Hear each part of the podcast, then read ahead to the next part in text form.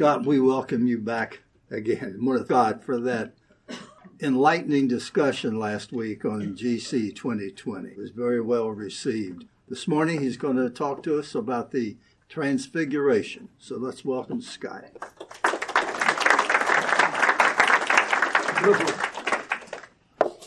I got all kind of things I've been thinking about, but we're not talking about last week again. I, well, let me say this. So you had the list of the bishop's sessions. I gave Doug my slides on the last page. Be sure to look at the links, watch the FAQ, listen to the bishop's message, and it also has the schedule of the of, of as well as who the delegates are if you want to talk to delegates directly. So, you know, I, I was I was thinking as you were playing your Teletubbies thing, Doug, that that that actually fits in with our discussion last week because uh, in the late '90s, Jerry Falwell was concerned about the Teletubby because Tinky Wink, the purple one, was purple.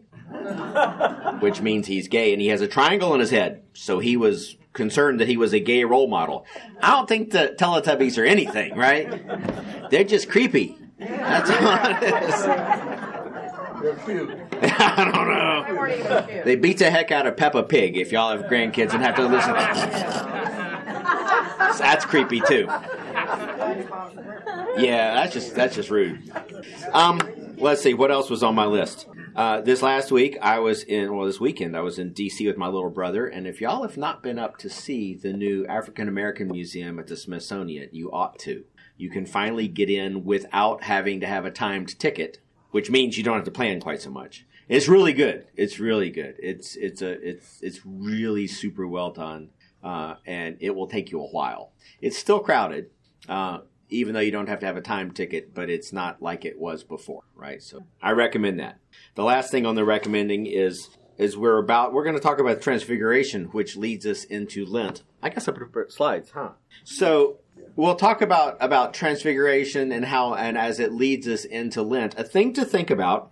How many of y'all have been down to the Biblical History Center, formerly known as Explorations in Antiquity? Cool. Go again. Go again. Um, I started on the board. I'm now on the board down there. And throughout Lent, they're having special Lenten tours. Follow the cross through the gardens. For anybody who grew up Catholic, it sounds remarkably like Stations of the Cross, right? Which is a profound thing, you know, so do that. Um, and it's it's their their sort of seasonal tour, and it's it's really good. They're, they do a good job down there. Um, I have to say that I'm not entirely sure what I'm going to talk about as we go along today. This is a, a thing that kind of stuck in my mind, but it hadn't like completely gelled, so I'll figure it out as I go along, right? But today is Transfiguration Sunday. Now, it's an important day in the liturgical calendar, right? so we, we talked about this a long time ago. We, we talked uh, about the liturgical calendar and how that fits in with, with our experience throughout the Christian year. When does the year begin? Advent. Advent. Our year begins with Advent, and, and the liturgical year is basically split into three cycles that begin that are, are, are organized with a period of preparation, and then a festival, and then a period after that, a season of kind of reflection right? That that the Methodist Church is given different names, but but the broader church is called ordinary time. Not because it's ordinary, but because it's ordinal, like ordinal numbers. It's counted Sundays, so many Sundays. And and these cycles are built around Christmas, Advent, a Christmas festival, and then then then a time after Christmas, ordinary time after after Christmas, Lent, period of Easter, and then a long ordinary time after Easter. Now, in the Christmas cycle, the season of Christmas ends with Epiphany, okay, and then the ordinary time, which the Methodist Church calls the season of Epiphany, begins, and that goes all the way up to Ash Wednesday. Mardi Gras Tuesday. That means Ash Wednesday is, thir- is Wednesday, right? And and that's a time where we begin a new season in the church. Transfiguration Sunday is the last Sunday of of ordinary time of epiphany regardless of when that is it might be the 7th like this year it might be the ninth, right because who can keep track of when easter is right this has been a problem in the church since day one right it used to be that the bishops would send around a letter and remind their their their parishes here's when easter is this year because ain't nobody could figure it out But so, so to the transfiguration, we remember each year just before we head into a season of Advent. Now, Epiphany starts the season. What happens on Epiphany? What do we commemorate at Epiphany? The Magi. What else? What does Epiphany mean? Epiphany means the revelation, the appearance. We actually have three celebrations that go together on Epiphany. The Magi is the one we think of, but also it's when we, we remember Jesus' presentation in the temple, where he's presented, and we remember Jesus' baptism, right? Those all kind of go together. Now, interestingly, when Jesus, and when Jesus had been baptized, just as he came up from the water, suddenly the heavens were opened to him, and he saw the Spirit of God descending like a dove and alighting on him. And a voice from heaven said, This is my son, the beloved, with whom I am well pleased. That's a good way to start the season, but those, are memorable words that we remember from Jesus' baptism, right? That's kind of what we, well, that's very much what we call a theophany. So a theophany is a big old church word that says it's an unambiguous manifestation of God, where unambiguous means whomever is experiencing it has no doubt that God is revealing God's self to them, right? So the people involved in the baptism see the dove and hear the voice. Now, there's folks who debate who actually saw that, whether it was Jesus only or whether it was the crowds. And nonetheless, as I read it, it's, it's the people there saw the dove and heard the voice. God appeared to them. God, Yeah. That was not the transfiguration. No, it is not. That's, that's, Okay, we're deal. starting with Epiphany. We're kind of bookending. We're going to bookend the season, right? So, so can you think of another theophany, a time where we, we see in Scripture where God sticks in really hard? Well, yes, Moses is a great one, right? Moses in the burning bush. There's another time, and so so the lectionary, yeah, yeah. Well, so is that God doing it, or is that jo- uh, the angel doing it? Right, right, right. But the key with theophany is that God, God's self, comes in. Paul, yes, when Jesus appeared to Paul, sure. So the lectionary reading for today, the Old Testament. So the lectionary is the series of readings that that the church broadly has for the readings for each Sunday. So it uses Exodus 24. It says, "The glory of the Lord settled on Mount Sinai, and the cloud covered it for six days. On the seventh day, He, God, called to Moses out of the cloud." Now the appearance of the glory of the Lord was like a devouring fire on the top of the mountain in the sight of the people of Israel. Moses entered the cloud and went up on the mountain, and Moses was on the mountain for 40 days and nights. That cloud with the voice of God coming out of it to the people of Israel was absolutely a theophany. They knew that God was on that mountain, right? And and they call it the glory of the Lord. And you know, we read later on that as Moses came out that that you know, he was kind of glowing and he scared everybody. So they made him wear a veil because he scared everybody. So the transfiguration. Can you remember the story? You told us the story, right? So my little brother and I were talking about this this weekend because I was with him. And he's like, Yeah, I can tell you transfiguration. He went up on the mountain and some weird stuff happened. okay, yeah, yeah. Um, but yeah. Time wise, how does that? No, no, no. This is way after. So baptism, the baptism is at the beginning, and this is one of the interesting things about their Christian year, right? The the Jesus' baptism is at the very start of his ministry. The transfiguration is right before he turns his face and says, "We're going to Jerusalem," which is why it's right before Ash Wednesday and the Lenten journey, right? Yeah, yeah, yeah, yeah. Elijah in the cave. Yeah, yeah. He sees the the, the silence, right? Um, and so so yeah, the transfiguration is, is at the end. And so that's kind of interesting within that cycle of the calendar, because within the calendar, we go through Jesus' entire life represented within the year. We begin with Advent as we're anticipating. We go to Christmas. We go to throughout the season. And this is the thing that, that, that is interesting. We really compress Jesus' earthly ministry into that ordinary time between Christmas and Lent right? We didn't reflect on it later on, but but we go from anticipating the birth to the birth to the appearance of Jesus, whether from the Magi or in the temple or his baptism, through his ministry to Ash Wednesday, Lent, Holy Week, Easter, resurrection, and then we have the long period of ordinary time where we live in in the kingdom and understand, try to understand uh, uh, what Jesus has taught us and how to go through with it. But in terms of the story, we kind of squish it, right? So it's easy to get things jumbled and, and in sequence, out of sequence. But it's interesting that we begin with Epiphany and we end with Transfiguration, where Jesus does go on the mountain. Six days later, Jesus took with him Peter and James and John, his brother, and led them to a high mount, up on a high mountain by themselves. He was transfigured before them, and his face shone like the sun, and his garments became as white as light. And behold, Moses and Elijah appeared to them, talking with him. That's kind of cool. A bright cloud overshadowed them. That sounds familiar. And behold, a voice out of the cloud said, This is my beloved Son, with whom I'm well pleased. Listen to him. And that's fascinating to me that we begin with Epiphany. What did God say when Jesus came up from his baptism? This is my beloved Son with whom I'm well pleased. And at the Transfiguration, he says, This is my beloved Son in whom I'm well pleased. Listen to him. When the voice of God says, Listen to somebody, it's kind of a clue. It's kind of a clue. Yeah.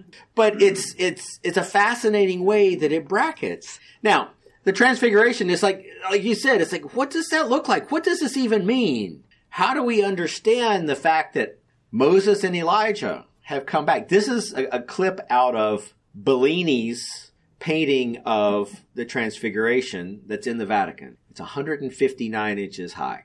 The whole bottom part is the rest of the chapter, right? As they come down off the mountain, uh, uh, Jesus heals the demoniac boy that the disciples were unable to heal, right? And there's a whole story around that. But in the transfiguration, what do we see? I mean, we got Jesus. How can we tell who these two guys next to him are? Moses has the tablets. And and and so what does he represent? The law. Elijah has a bunch of writing. What does he represent? The prophets. The prophets. And so so Jesus is elevating himself here. He's he's talking with the representation of the law and the prophets. He's not casting them aside, certainly. Remember, he said he was the fulfillment. But he's he's he's he's he's there with them. But the glory of the Lord is clearly coming through him, as opposed to somewhere else. Now these guys, they're not mentioned in the biblical story, right? At all. But you know, this is a painting from the time of of the Medici's, and you always had whoever paid for the painting got painted into the scene, right? so that's what's happening there. Um, some people say it's two of the other saints, but still they weren't there anyways, right? I think I think that I read that, that it was thought to be the patron saints of the the folks who paid for it. Okay, fine, fine yeah, whatever. But um, but the thing is that this is kind of the picture you see where it's this amazing transcendent, glowing experience. But you know, to me, as amazing as that is, there's more to this story that, that we kind of are missing and, and don't always click on. One of the things that struck me as I read this is he took he took Peter and James and John. And I got to thinking, we always hear about Peter and James and John. And I went back and I looked through the entire Gospel of Matthew. When does another disciple besides Peter say anything? So they'll say, the disciples said, or the disciples asked, right? The next time a disciple speaks by name, the only other time a disciple speaks by name in Matthew is when Judas goes to the council and says, How much will you pay me? and and what struck me there is how much, as you read through Matthew's gospel, how much of the time the disciples, the disciples as a group, ask questions and receive teachings. But Jesus appears to me to be really mentoring Peter. He's working hard with Peter. And I think that, that we set ourselves into that, that role as well, and that's okay. We can hear those questions and those things that Peter does and where he succeeds and where he doesn't succeed. But it just struck me as really interesting that nobody else by name talks. The closest they come is when James and John's mom comes and says, Hey, Jesus, how about making my boys number one and number two? And Jesus speaks directly to them, but it's the sons of the wife of Zebedee, not James and John saying it, right? So Peter's the only guy who get his, gets his name called out. And, and I think that it strikes me that if he's the only one that, that has his name used, then that's another case of pay attention. Pay attention to what, what he's doing. Pay attention to how he tries to follow Jesus and how he succeeds and how he fails and how he's strengthened along the way. So we can learn a lot from Peter. So if we go back and look at Peter. There's a few really interesting things. Now, now where we began now is the transfiguration comes in the 17th chapter of Matthew. For several chapters before that, Jesus starts out with with teaching to the crowds, and then he hears about John the Baptist having been killed, and they withdraw. But the crowd follows, and we see the feeding of the 5,000. And then they get on the boat and go out to continue to withdraw, right? And to get away for a little while. But it moves quickly. It moves very quickly through Jesus teaching and teaching and teaching and teaching and teaching till it's bookended again by a whole nother section of a lot of parables. So it's kind of like crowds, and then he withdraws and is teaching the disciples with Peter asking questions till we get to another big section of parables, which is the broader crowd, right? And that's kind of the, the, the, the span, what's going on through here. So as they leave from the feeding of the 5,000, Jesus, he came walking across, towards them on the sea. But the disciples saw him on the sea and they were terrified, saying, It's a ghost. And they cried out in fear. So they're all scared. But immediately Jesus spoke to them and said, Take heart, it's I. Do not be afraid. Peter said to him, Peter's the only one who has his name. Lord, if it's you, command me to come to you on the water. And he said, Come. And he became frightened and beginning to sink, he cried out, Lord, save me. Immediately Jesus stretched out his hand and took hold of him. I think that's a significant thing as well, and we'll come back to it in a minute. But so Peter is is the one who impetuously steps out in faith and and then when he realizes what he's doing begins to sink. They go along with Jesus teaching. Jesus is is explaining things to the disciples. And Peter says, Explain the parable to us. And Jesus says, Are you still lacking understanding also? Are, are you still not getting this? Right? But Peter speaks up to ask, right? Whereas we see a lot of times the disciples are like, they go talk to each other. What the heck was that about? You know? Rather than asking Jesus, Peter's like, What is this? And Jesus is like, Let's try this one more time. But but I think it's important that, that again, Peter is the one that is engaging directly with Jesus. Which leads to the next chapter along, a really fascinating section where Peter says, so Jesus is talking, teaching the disciples, and he says, who do the people say that the Son of Man is? And, and, and Peter pipes up, Simon Peter answered, You're the Christ, the Son of the living God. Blessed are you, Simon Barjona. Jesus says, Good answer. Because flesh and blood did not reveal this to you, but my Father who's in heaven. I also say to you that you're Peter. And upon this rock I'll build my church, and the gates of Hades will not overpower it.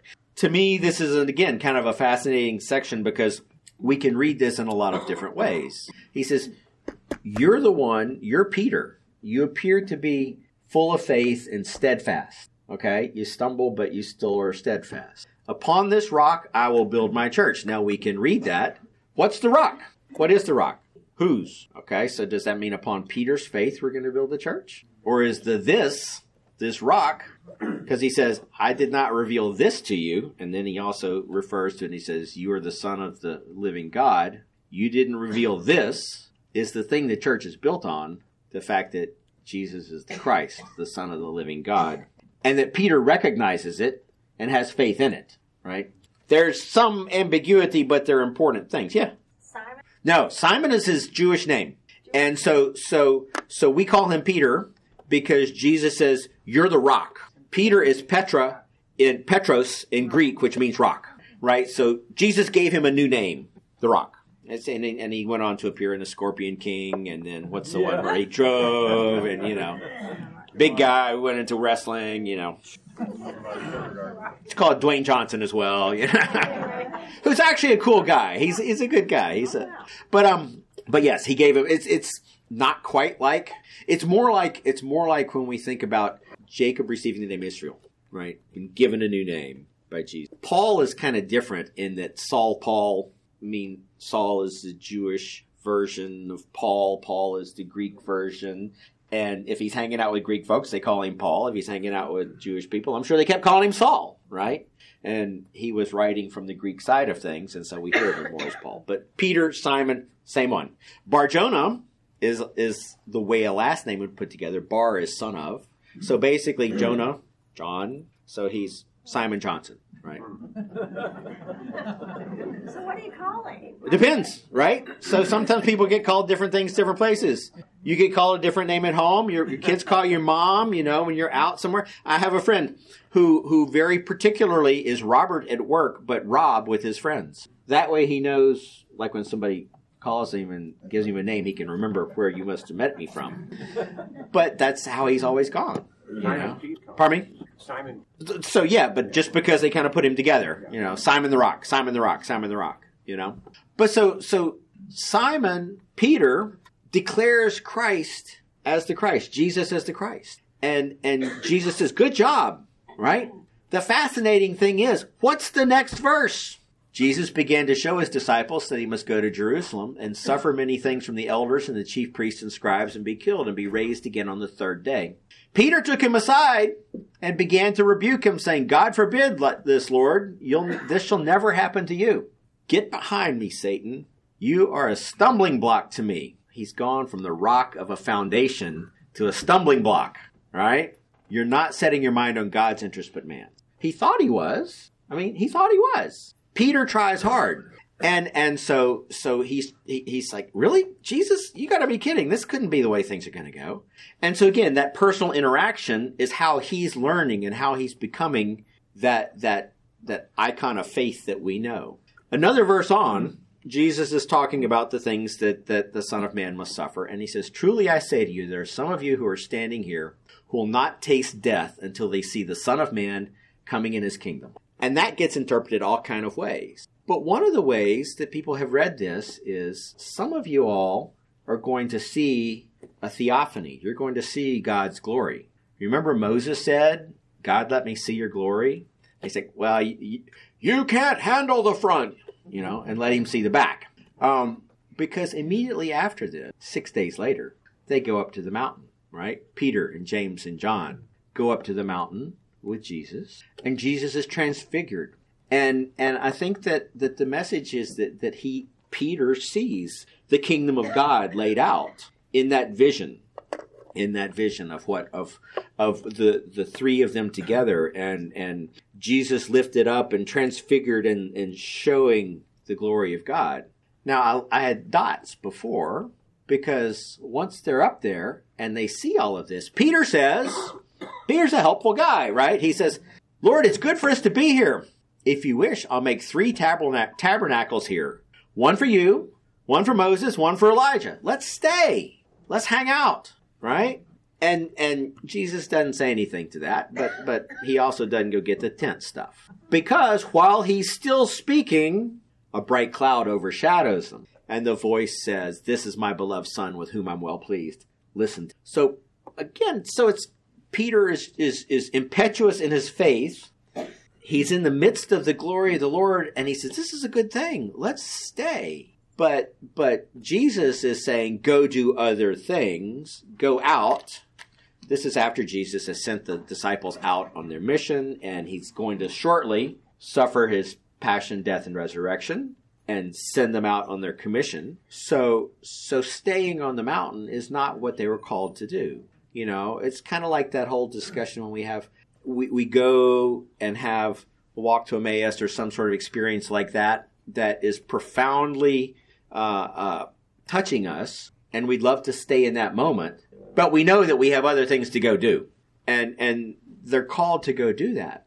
When the other disciples, James and John, heard this, the voice, they fell down on the ground and were terrified. Jesus came to them and touched them and said, Get up and do not be afraid.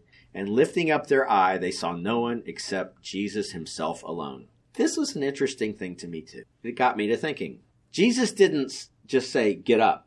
He touched. When do we see Jesus touch people? When's the only other time in Matthew that it records Jesus touching one of the disciples? We just saw it.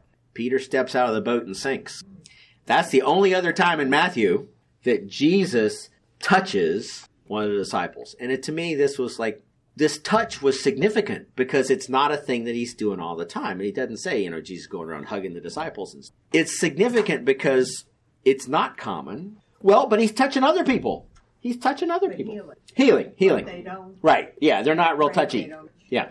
And so so it, it was it felt important to me And I think that part of it comes from that touch is especially comforting and empowering. Touch is an amazing thing. I'm not a touchy guy.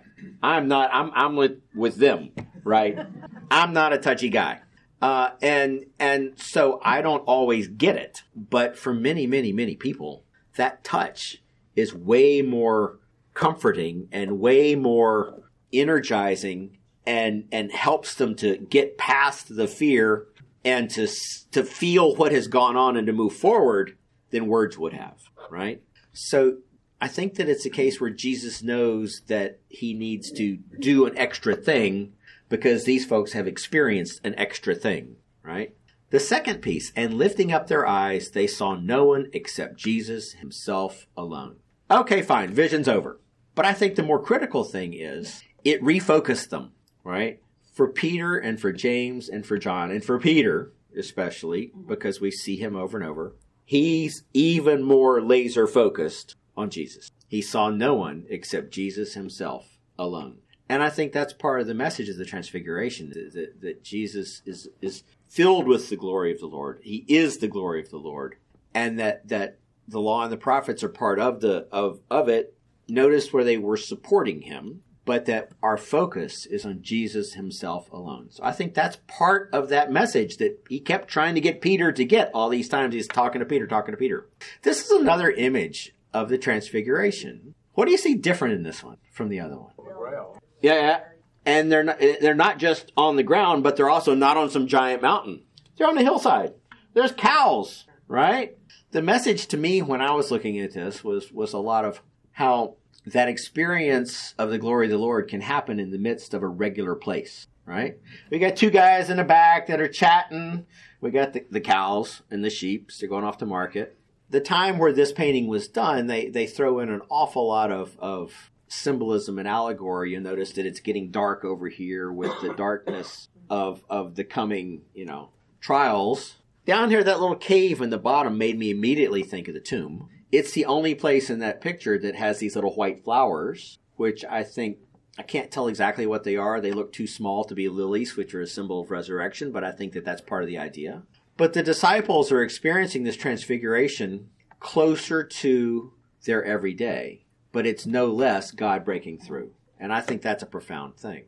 Peter goes on. So Peter, when he gets to when when when he's he's on his own after uh, Jesus has ascended, Peter writes in Second Peter, he says, "For we did not follow clearly devised myths when we made known the power to you the power and coming of our Lord Jesus Christ." But we had been eyewitnesses to his majesty.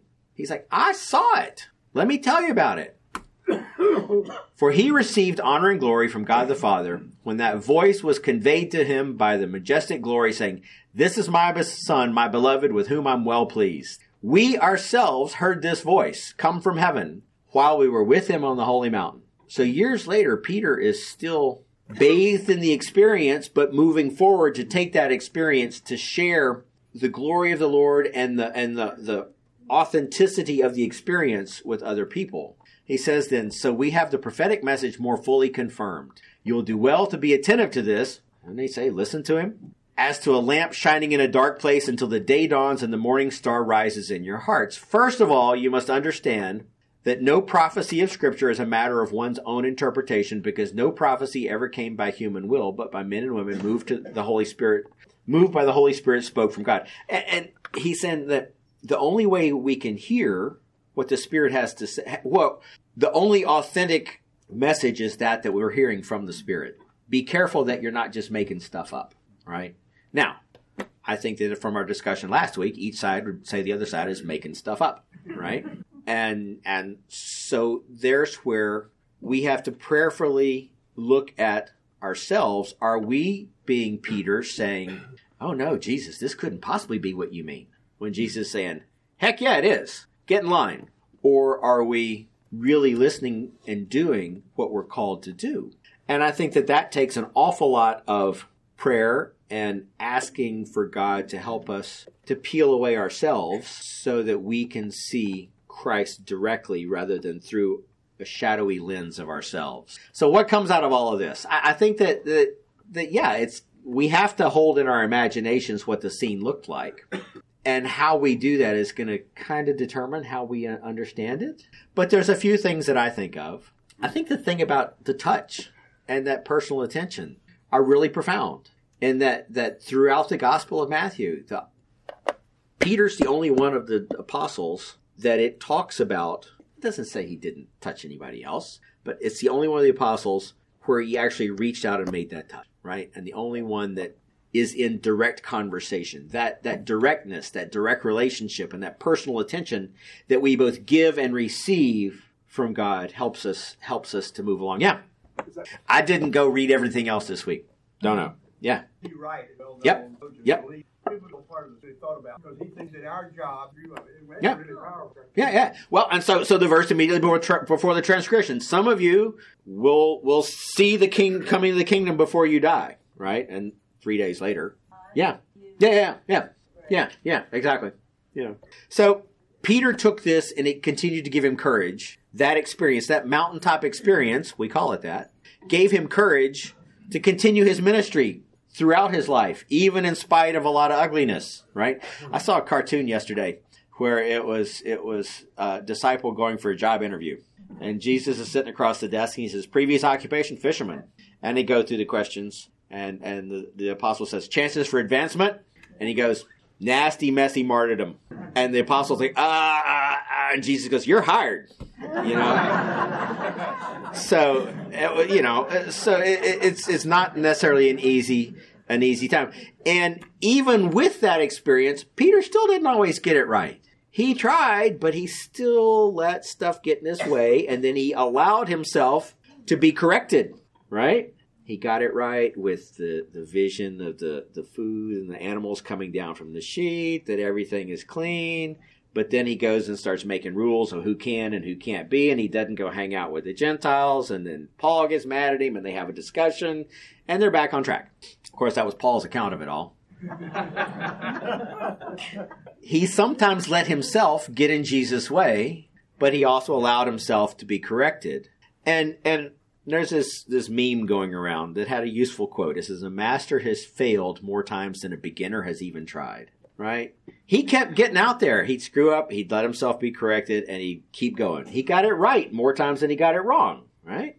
And and I think that that means perhaps he was transfigured as well, not transfigured as in made into the glory of God, but changed. And it gave him strength to continue regardless of the circumstance. There's an apocryphal story that says that Peter in Rome at the end of his life hears that they're looking for him and he has to get out of town.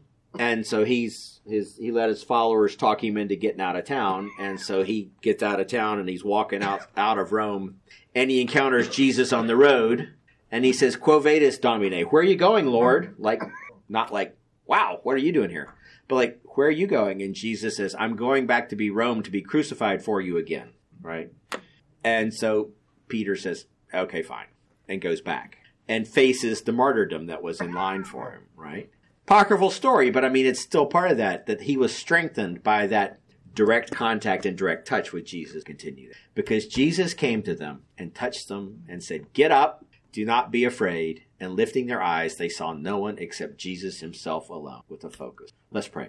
Gracious Lord, we do thank you so much for this day and this time together. This is a passage in, in your word that perplexes us. We don't know what to do with it. It's it's otherworldly. It's hard to understand. We think that perhaps we're missing some pieces as we try to understand it, but we do hear that focus that you give to. You call us to not be afraid. You call us to have trust in you. You call us to keep our eyes on you alone and to go forward to do those things that you call us to do every day. Help us to maintain that personal relationship and help us to help other people to grow that relationship. Be with us as we head out into your world today and to come back again to strengthen each other. All this we ask in Jesus' name.